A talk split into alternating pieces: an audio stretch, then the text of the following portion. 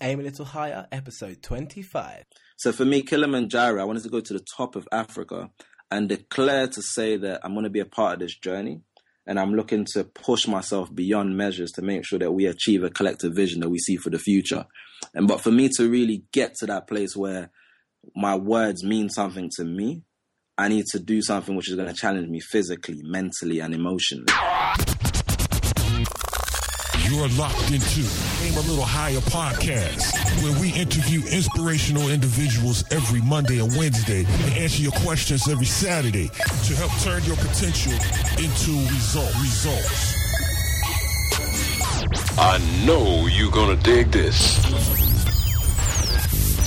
Introducing your host. He was an Olympic torchbearer. Pete Jones is National Entrepreneur of the Year and motivational speaker Kamal Hyman. What's up, guys? Welcome to the Aim a Little Higher podcast. It's your boy Kamal Hyman here, and it's my absolute pleasure to introduce today's guest. Today's guest was born in Sierra Leone and migrated to London with his family when he was a young child. He was used to being at the bottom of his class, having failed primary and secondary school. However, he was able to give himself a new beginning and set his sight on a bachelor's degree. In his final year, he was placed in the top 7% of his peers, thus being considered best in business, and became a lifetime member of Beta Gamma Sigma, the premier honor society recognizing business excellence in university.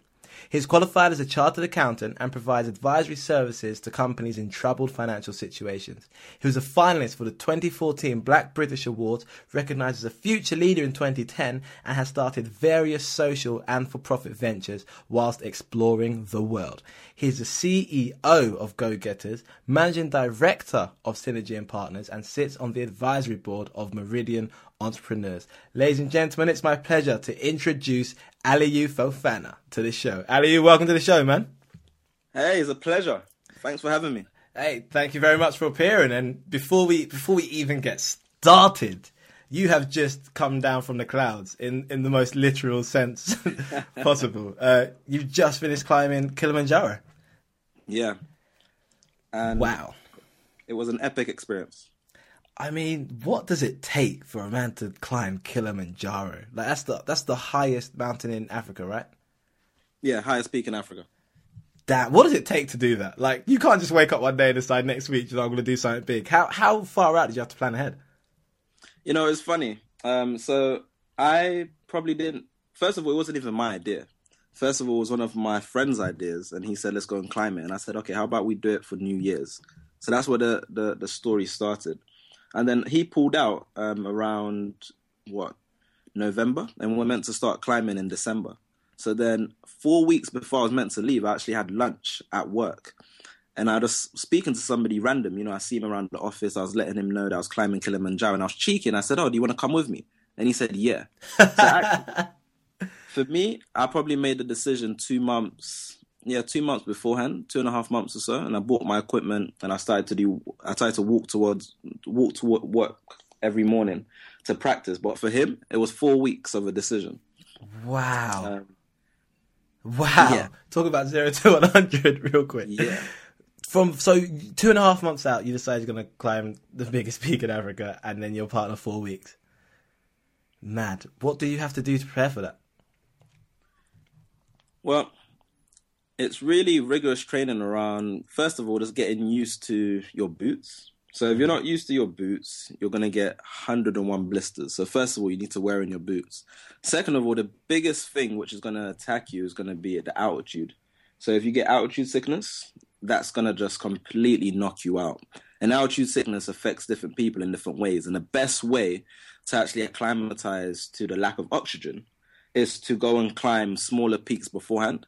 But with me making a decision so short in advance, I didn't have time to go to maybe a Snowdonia to acclimatize there, maybe to go to other mountain peaks to acclimatize. So then I had to take um, some Diamox tablets, which you can get from your GP, um, which help you with the altitude. But the only thing about that, that also has side effects. Um, so I had a lot of heartburn along the way, stomach Damn. problems, that. Um, so yeah, so for me overall, when you're thinking about somewhere like Kilimanjaro, it's just doing a whole bunch of research to understand what are the actual risks. What physically, how how primed do you need to be, And to be honest, physically, you don't need to be the fittest person because the walk, as they say in um, Swahili, is pole pole. That means slowly, slowly. Okay. So as long as you go slow, you're going to make it there. So it's more of, of a case of how your body is going to react to altitude. So some people towards the top might start to lose their eyesight. Wow. Who came along with me started coughing up blood. I mean, nearly fainted twice. oh my gosh. Um, other people, um, they start getting a severe headache, um, which can make you pass out. So it really depends on you as an individual how your body is going to acclimatize and how your body is going to react. So for that particular side of things, it's very hard to um, to know what's going to happen unless you climb smaller peaks beforehand. Okay. And was this your first like peak climb ever? First ever peak climb. you didn't start small, man. Started with the biggest one. Crazy. But what's what's the motivation behind it? Because you know, generally, if someone asked me to climb the biggest peak in Africa, my answer would be no. So, so what what's the what's the motivation behind it? Like, there's got to be a, a stronger reason. There was a few different um, reasons. The first being I wanted to. I heard about a community of people who are raising money to build a bridge um, in Sierra Leone, and the bridge was to a place called Bintumani Mountain. And Bintumani Mountain is the highest peak in Sierra Leone and is the highest peak in West Africa after Mount Cameroon. And the bridge connects the local people who live on that side of the mountain to the mainland. Currently, there's only a rope bridge which connects um, the mainland to those people. And if you're pregnant, if the if the if, the, if it's raining season, it's extremely difficult to cross the bridge, and it's very uh, very dangerous. Wow. Um, and also, if this bridge was actually built, it would increase the tourism to Sierra Leone to go and see kind of a um, a, a place of heritage in terms of the mountain. So when I was hearing about this, and then my friend came up with the idea to climb Kilimanjaro, I kind of connected the two dots together. But then on top of that, it was a personal thing. Um, for throughout my life, I always give myself different goals. So when I'm in uni, I wanted to get a first, and one of the key reasons why I wanted to get a first is because my mum, the year before, got a two one. And the reason why that's significant because she had me at the age of 18, so she stopped education a long time back. So for her to then kick back, kickstart, and do university and graduate with a two one, I thought to myself, no, I definitely need to get that first class. And then on top of that, after graduating, I wanted to work for one of the biggest firms, so I started wor- working towards that, I achieved that in the end. Worked for one of the biggest accountancy firms, qualified. So again, it came to thinking 2016, what do I want to achieve and what do I want to do? And throughout the last three years, I'd visited several African countries, seen where what's happening on the ground in South Africa, Kenya, Rwanda, Ghana, Nigeria, meeting different entrepreneurs and seeing how they were changing the continent. And I really wanted to be a part of that, but I didn't always know how I was going to be a part of it. So for me, Kilimanjaro, I wanted to go to the top of Africa and declare to say that I'm going to be a part of this journey. And I'm looking to push myself beyond measures to make sure that we achieve a collective vision that we see for the future. And but for me to really get to that place where my words mean something to me, I need to do something which is going to challenge me physically, mentally, and emotionally. So what could that be? Well, let's go to the top of Africa. And why about we just do it at the beginning of the year? So with those thoughts in mind, in terms of my personal ambition and also supporting and raising money for this um, community who are building the bridge, those are the two um, key things which really pushed me to climb Kili. Powerful, man. That is powerful. And I love what you're saying about doing it for yourself and that self discipline to say, I don't just want to give words that aren't valuable. I need to prove my value by doing something that makes me uncomfortable physically, mentally, probably emotionally too. And that's powerful, man. I think a powerful message for listeners to take away that when you set a goal, don't just set a, a fluffy goal that sounds good. Have a real strong reason behind it. And it sounds like you hit that nail straight on the head. So that's an awesome achievement, man. And the aim a little higher movement is all about setting solid foundations. You know, we're telling people don't don't chase your dreams, but build them. So we want to take it back. We want to go back to your foundation because you know, bachelor's degree, top seven percent, climbing Kilimanjaro, all these different companies is amazing. But we want to find out how your personal brand started. So let's go right back. What were you like as a young child? What was I like? Well, I would always say I was the I was the good guy and I was quiet. But some people might give you a different persona to who I am. Um, because it's interesting because in certain situations I'll be the most quiet person. So if we're in class, you know, I don't speak much. But if I'm comfortable around my friends, then you see my personality come out. So as a child, it was a mixture. If you ask my parents, they'll say I was a very good child. Like I hardly ever got in trouble. There was any, there was hardly any bad news about me. So I was, and I was always looking to do the best I could for them, or or hide the fact if I did anything wrong. to me, Keep that Um, brand with them clean. and it was interesting because as as a young man, I wouldn't say I was I was super ambitious or I was super saying I want to be, you know, I want to take over things. I want to be the top in this. Um, I was always kind of just laid back and moderate to a certain degree, and it only got to the point where it was year eleven in secondary school. That's where things really changed. Now, to for you to understand how things change, you need to take a step back to when I was in primary school.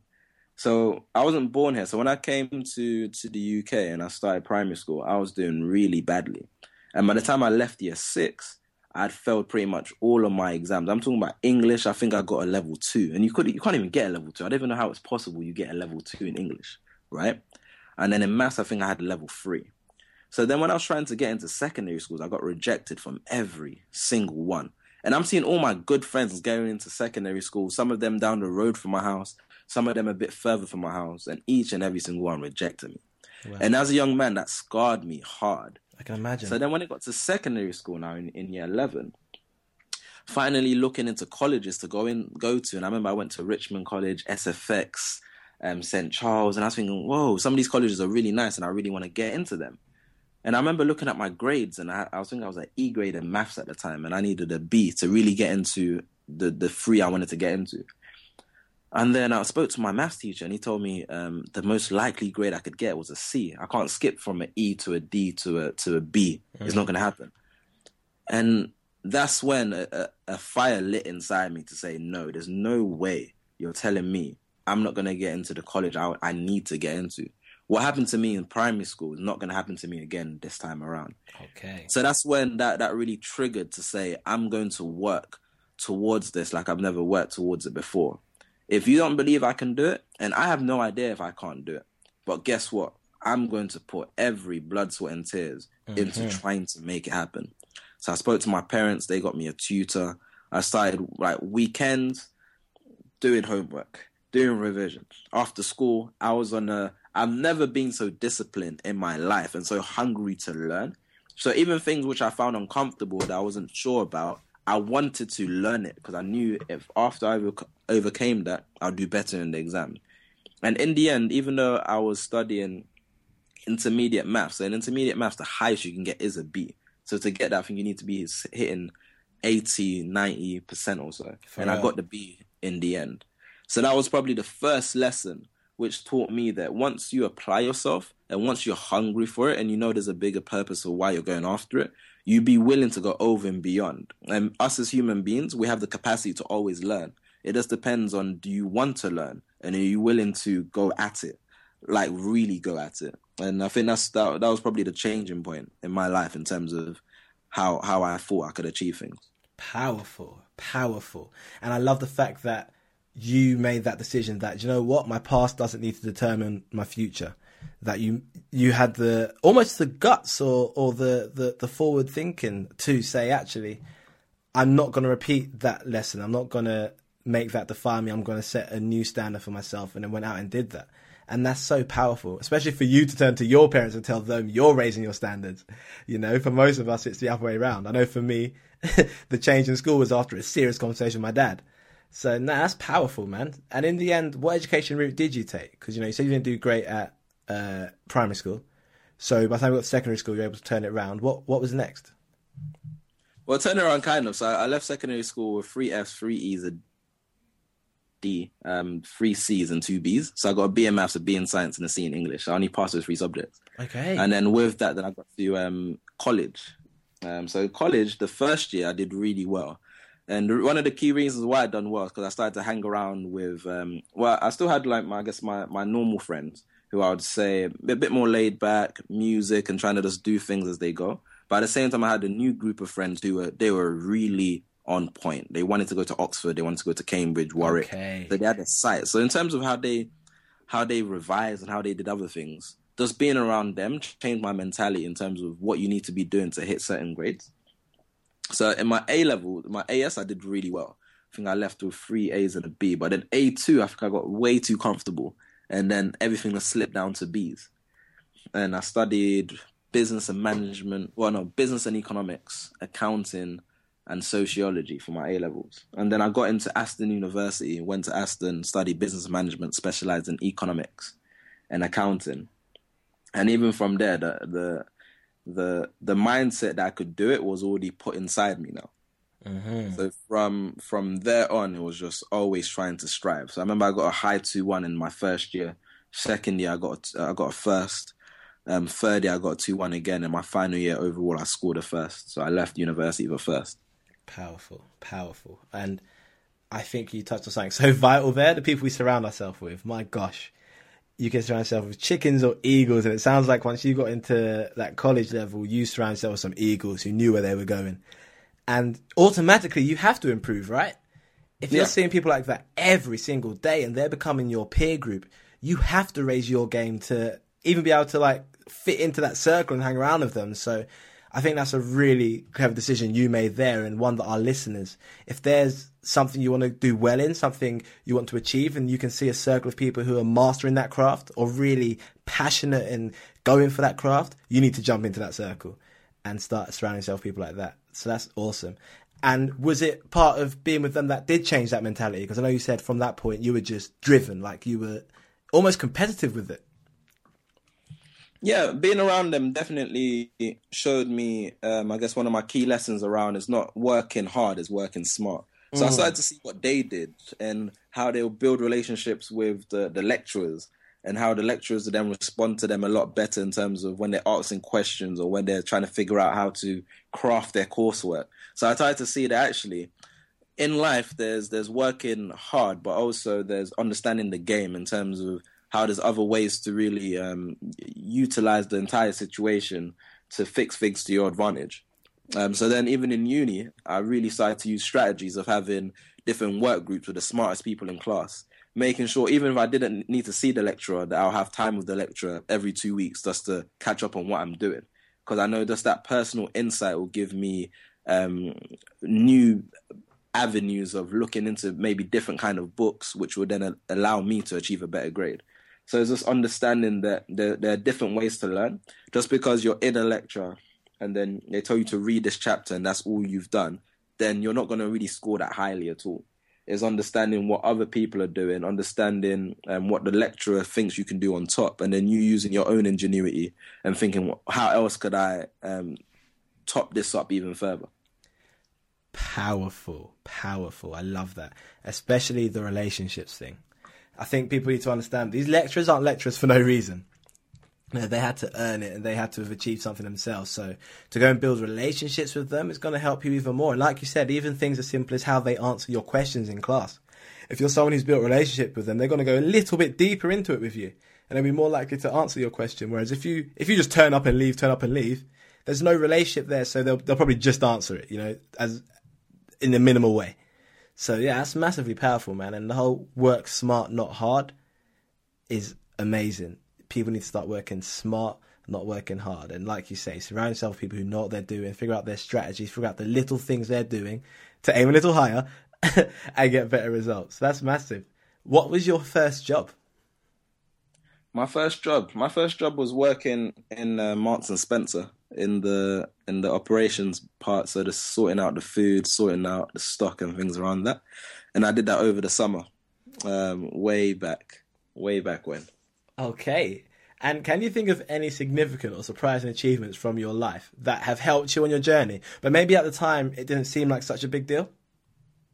Um, the things which have really helped have been the things which I haven't achieved, but the things which have dragged me down. Oh, when something i'm a type of person where if you pull me down it's like you're pulling on a string and i'm going to shoot back up harder and you pull me down again i'm on a string i'm going to shoot back up even harder um, because my my mindset is push me down and i will get back up so i guess the the times of my life is when i failed and when i've tried to learn from that fail and i've gone at it even harder so for example in in second year of university we have a four year um, four year course. and the third year, you have to take a gap year, so you have to take a placement um, for a company. And I remember I was telling everyone that I'm going to leave with first, and I'm also going to work for one of the biggest companies. So I started applying for several different companies. I think I went through, I don't know, over 100 or 100 or so applications, um, 30, 40 or so interviews, probably like 10 to 15 assessment centers, rejection, rejection, rejection. So many rejections over the period of nine months. And then by the time it got to um, July and uni was going to start again in September, I would have had to basically redo my year because it's compulsory that you have to get a placement. And at that point, even the placements available in my university were already taken up by people who hadn't found a placement. Wow. So I was ultimately didn't know where I was going. But the it's like the closer it got to the end in terms of what I could apply for, there was less jobs to apply for, the more focused I was. It, it was just I I I lived, breathed, and eight applications. Give me an application that's finished in an hour. I used to do maybe four to five applications in a day, sending it out, going to interviews, just knowing all my, my answers. Some and it got to a stage where I expected to get rejected. wow. But I, I didn't I didn't I didn't, le- I didn't let my expectation um, kill my drive to still get the job.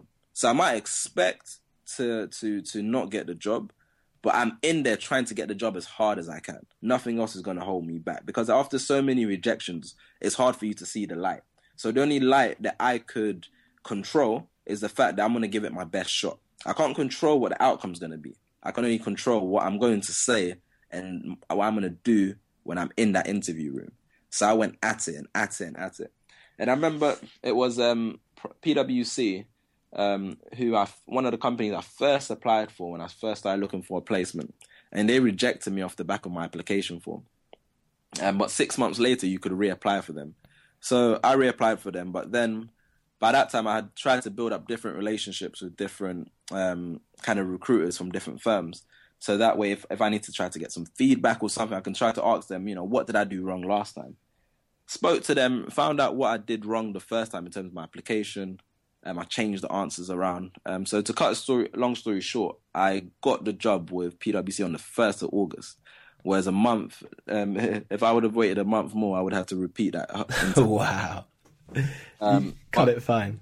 That lesson in terms of, I just thought I was going to get a placement, and then throughout the time of going for more and more interviews, I actually saw how much I improved compared to where I was the first time around. So even if I, if I was to get a job the first time around, believe me, my interview technique would not be as good as it is right now if it wasn't for all those lessons learned. Yeah. Now I just feel like a lean, mean, fighting interview machine. covered. Um, I know exactly. Like they, they say, what's that? Smart. So um, is it the star situation, task, action, result? The okay. way I used to break down a, an answer in five minutes, they're just like, "Whoa, you gave me so much in such a condensed style," and that's because it took me months of practice. Powerful, um, man. So those are the for me those moments of failure is what is what has made me into what who I am today. So those points of learning and always taking things as a learning experience. And I guess the key thing for me always comes down to how badly do I want it. Right?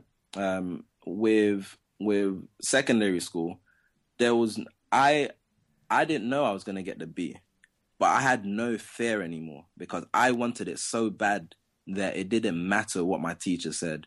It didn't matter what my parents wanted. It didn't matter what anybody else wanted. I knew I want to get this. So all hopes of fear or my friends are going to be thinking, oh, why are you being such a buffing? Why are you studying all the time? That all went out the window. Doesn't because matter I anymore. what I want to get. There's no, there's no holding me back.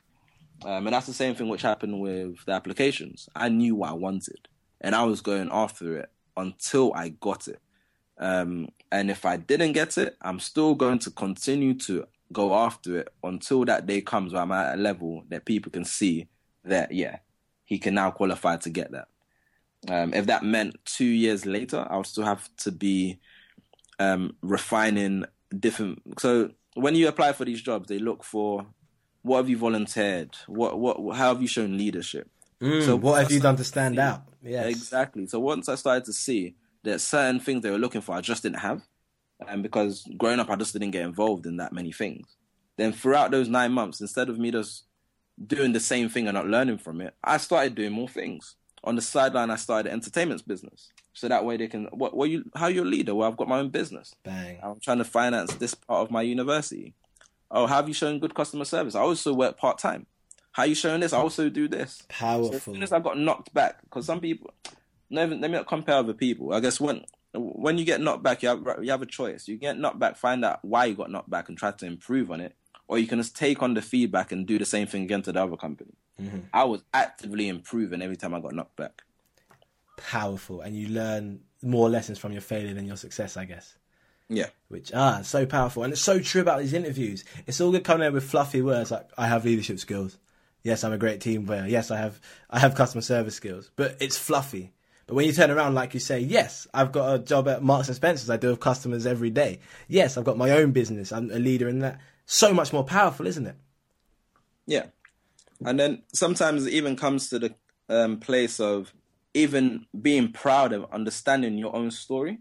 Because at the beginning, I didn't really articulate good enough the things I was doing to align with what they were looking for. So even that took a bit of a lesson in terms of I actually have some of these skills already, but I wasn't analyzing the things I've done in the past as the same kind of skills they're looking for. Got you, got you. But only after the experience of the failures and stuff could you take a almost objective look at it. Yeah. and say what went wrong, how can I do better, how what would I what would my life need to look like to be able to answer that question to the best of my ability. Yeah. And yeah. That's ah, powerful, man, powerful. And we're gonna go step on into the rapid round real quick, where I'm gonna chuck a bunch of questions at you. You just answer them as honestly as you can. Yeah. All right, the first one. What time do you wake up? Um, this week has been around 5:30 a.m. Most weeks is around seven. Okay. What's one thing you do in the morning to guarantee a productive day? I can go jogging. or I can have a meditation. Nice. How long do you meditate for? Um, right now around 20 minutes. Nice, nice. I'm just getting into it, so I'm always asking people when they're meditating what their meditation, what their meditation practice is. That's awesome. If you could be any animal, which would you be and why? I could think I'll be an eagle. Um, just because the other day when I was reading an eagle quote, just being is the ability to see a storm coming, but then be able to go above the clouds to see everything else in a holistic manner, and uh, just their their long vision in terms of how far they can see and how they can target a prey for um for for distances. Ah, that's powerful. I love eagles, man. That is powerful.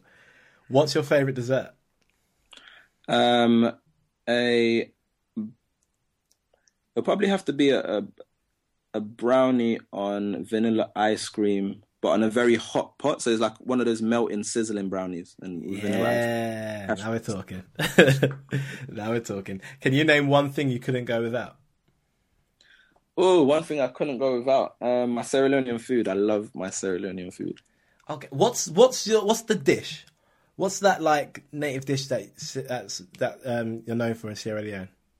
Oh, there's just too many. Um, so What's your my favourite? I have, I have to put like two. So it has to be probably like the cassava leaves or the or the or the crane crane. So these are kind of like um, green leaves which are cut up, and you have different spices. Um, pe- it's quite it's quite peppery as well, depending on who's making it. Okay, and you have sounds an healthy. assortment of different meat. Um, so with with Sierra Leonean food, you never just have just beef or you just have pork or you just have chicken. You kind of have everything in one. Nice, Eat that with some rice. very nice. You're at a karaoke bar. What's Yeah. your go-to song?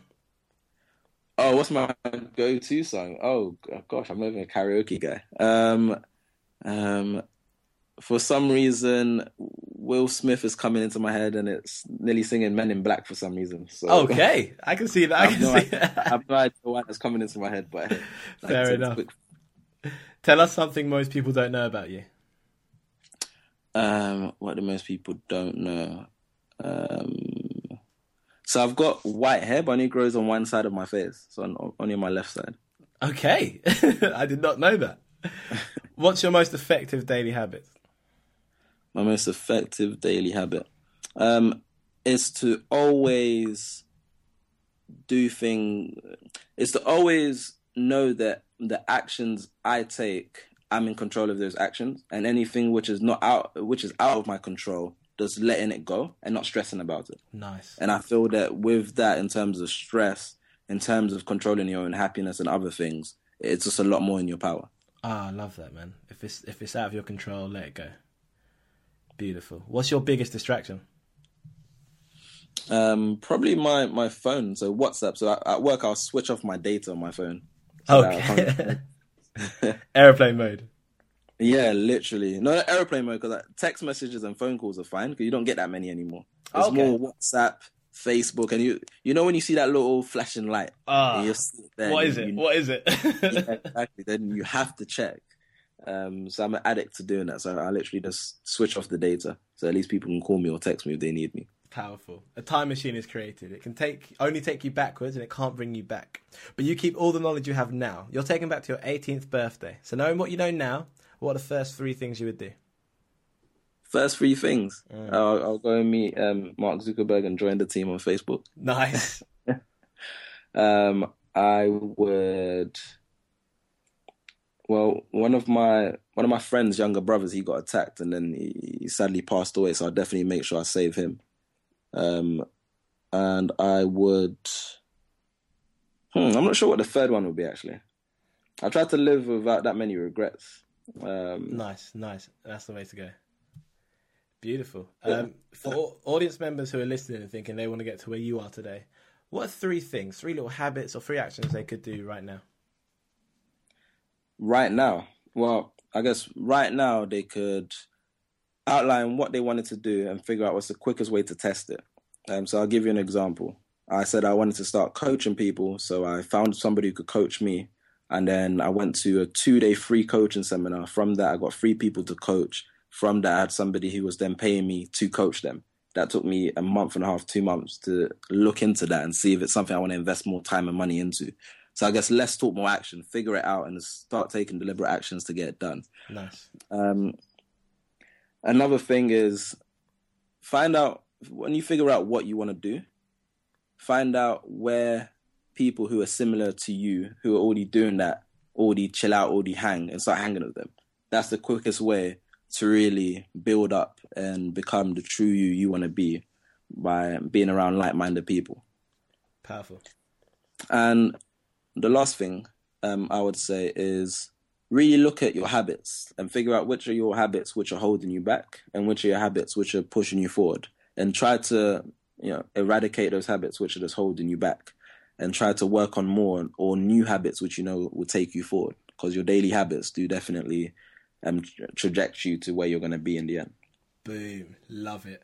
Finally, you're still on the stage in front of 10,000 young people. You're only allowed to give one piece of advice before the men in black suits come and drag you off stage. what would it be? Oh, I would say if you want to go fast, go alone. If you want to go far, go together. So there's 10,000 of you. How many of you want to achieve what you want to achieve?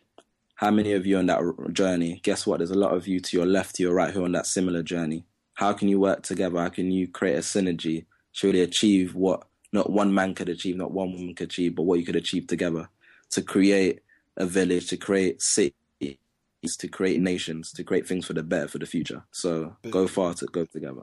Love it. Love it. Ali, thank you so much for your time, man. It's been an absolute honour to have you on the show. Before we let you go, how can our listeners get in contact with you? You can follow me on Twitter, so that's at Aliyu Fofana. Um, same thing on Instagram. Um, or just check out my website, www.aliyufofana.com. Um, yeah, just holler at me. Always happy to engage with amazing people. Powerful, powerful. And all these links will be on the show notes page on the website. Ladies and gentlemen, you can surround yourself with eagles or chickens. And you spent time with a true eagle, Mr. Aliyu Fofana and myself, Kamal Hyman. Please continue to aim a little higher, and we will see you next time. Aliyu, peace. Thanks, bro. Guys, thank you so much for joining me on the Aim a Little Higher podcast. You could have been anywhere in the world listening to anything at all, and you chose to spend time with the Aim a Little Higher podcast, and I salute you for that. Thank you so much. Now, if you're listening to the show and hearing all these different amazing personal brands, and you're thinking, how do I build my personal brand? And you're ready to stand out in this crowded world, get over to www.aimalittlehigher.com and click that big green button that says join the tribe. You will join the Aim a Little Higher tribe, receive support, motivation, and most importantly, a crash course in how to build your personal brand. See you there. Peace.